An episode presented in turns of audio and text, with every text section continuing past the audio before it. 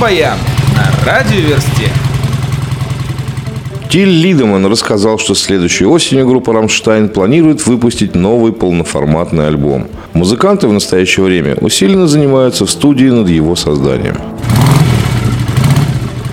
«The Flame Still Burns» – так называется композиция группы Foreigner, видеоклип на которую на днях появился в сети. Поклонники группы Чиш и компания могут выдохнуть и разжать кулаки. Как сообщил администратор Чижей, Сергей Чиграков выписался из больницы. Скоро тур, который был отложен из-за его болезни, возобновится. Группа «Князь», отметившая свое шестилетие, продолжает концертный тур во знаменование этого события. Между тем, Андрей Князев поведал по секрету о планах группы. Так, музыканты планируют выпустить новый альбом уже весной следующего года. Для этого с первых дней две тысячи семнадцатого года они начнут работу над его созданием.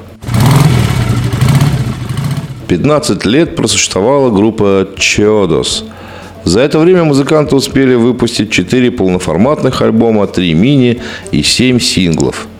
Недавно вокалист группы Крейг Оуэн сообщил о прекращении проекта Chiodos навсегда. РокБаян на РадиоВерсте.